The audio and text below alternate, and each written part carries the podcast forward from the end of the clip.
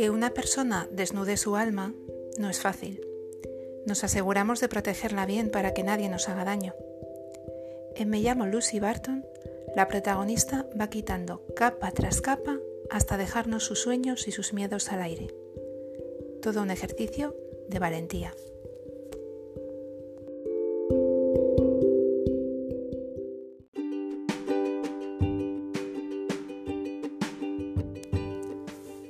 La autora de este libro es Elizabeth Strout. Norteamericana, hija de profesores, nació en Portland en 1956 y se crió por la zona. En la universidad se decantó por el derecho y se graduó con honores, pero la literatura ya le brotaba dentro. En 1982, recién licenciada, publicó su primer cuento en una revista. No fue el último, ya que tras mudarse a Nueva York continuó sus publicaciones en otras revistas. Su primera novela, Amy e Isabel, ya dejaba ver su talento, pues fue nominada en el año 2000 para el premio Faulkner de ficción e incluso fue llevada al cine por la productora Oprah Winfrey. Elizabeth ha dado clases de escritura y sigue publicando. Su libro de relatos Olive Kitteridge consiguió el Pulitzer en el año 2009. La serie de HBO inspirada en este libro obtuvo a su vez varios premios Emmy.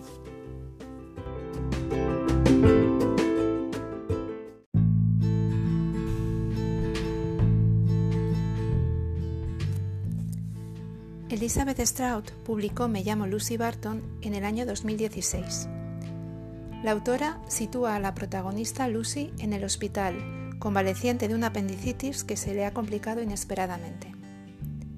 En unas circunstancias así, todos nos sentiríamos más vulnerables de lo normal, pero Lucy va más allá.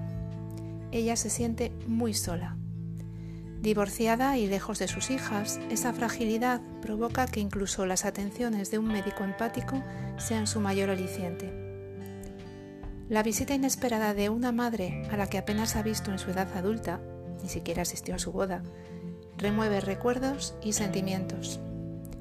La obra los va desgranando a cuentagotas, mediante las conversaciones entre madre e hija a la sombra del edificio Chrysler que las acompaña desde la ventana. La novela da saltos hacia adelante y hacia atrás y se mezclan cotilleos y confidencias, dolor y sueños. Van apareciendo personajes del pasado y del presente, personas que han influido en sus vidas o solo estaban de paso, pero todo ello destilando naturalidad y mucha verdad.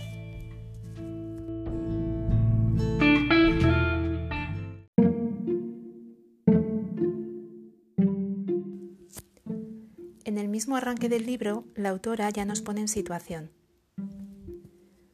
Hubo una época, hace ya muchos años, en la que tuve que estar en el hospital durante casi nueve semanas.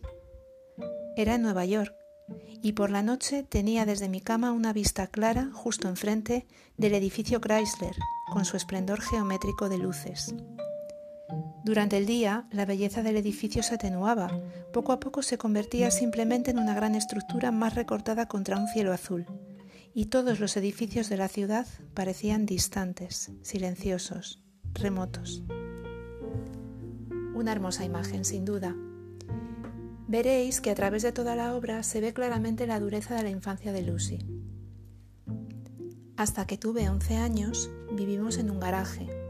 Era de mi tío abuelo, que vivía en la casa de al lado, y en el garaje solo había un, hilo de agua fría que salía de un fregadero improvisado.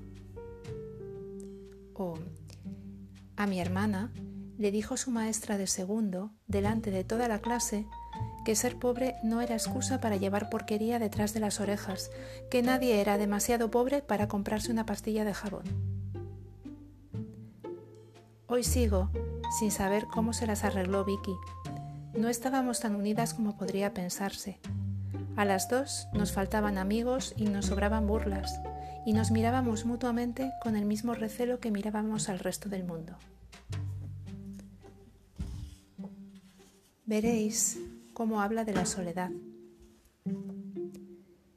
Jeremy me miró con una expresión de verdadera bondad, y ahora comprendo que él reconocía algo de lo que yo no era capaz que a pesar de estar en la plenitud de la vida, me sentía sola. La soledad fue el primer sabor que había probado en mi vida y seguía allí, oculto dentro de la cavidad de mi boca, recordándomelo. Creo que él lo vio aquel día y fue amable. Lo único que dijo fue sí. Podría haber dicho, pero estás loca si se están muriendo.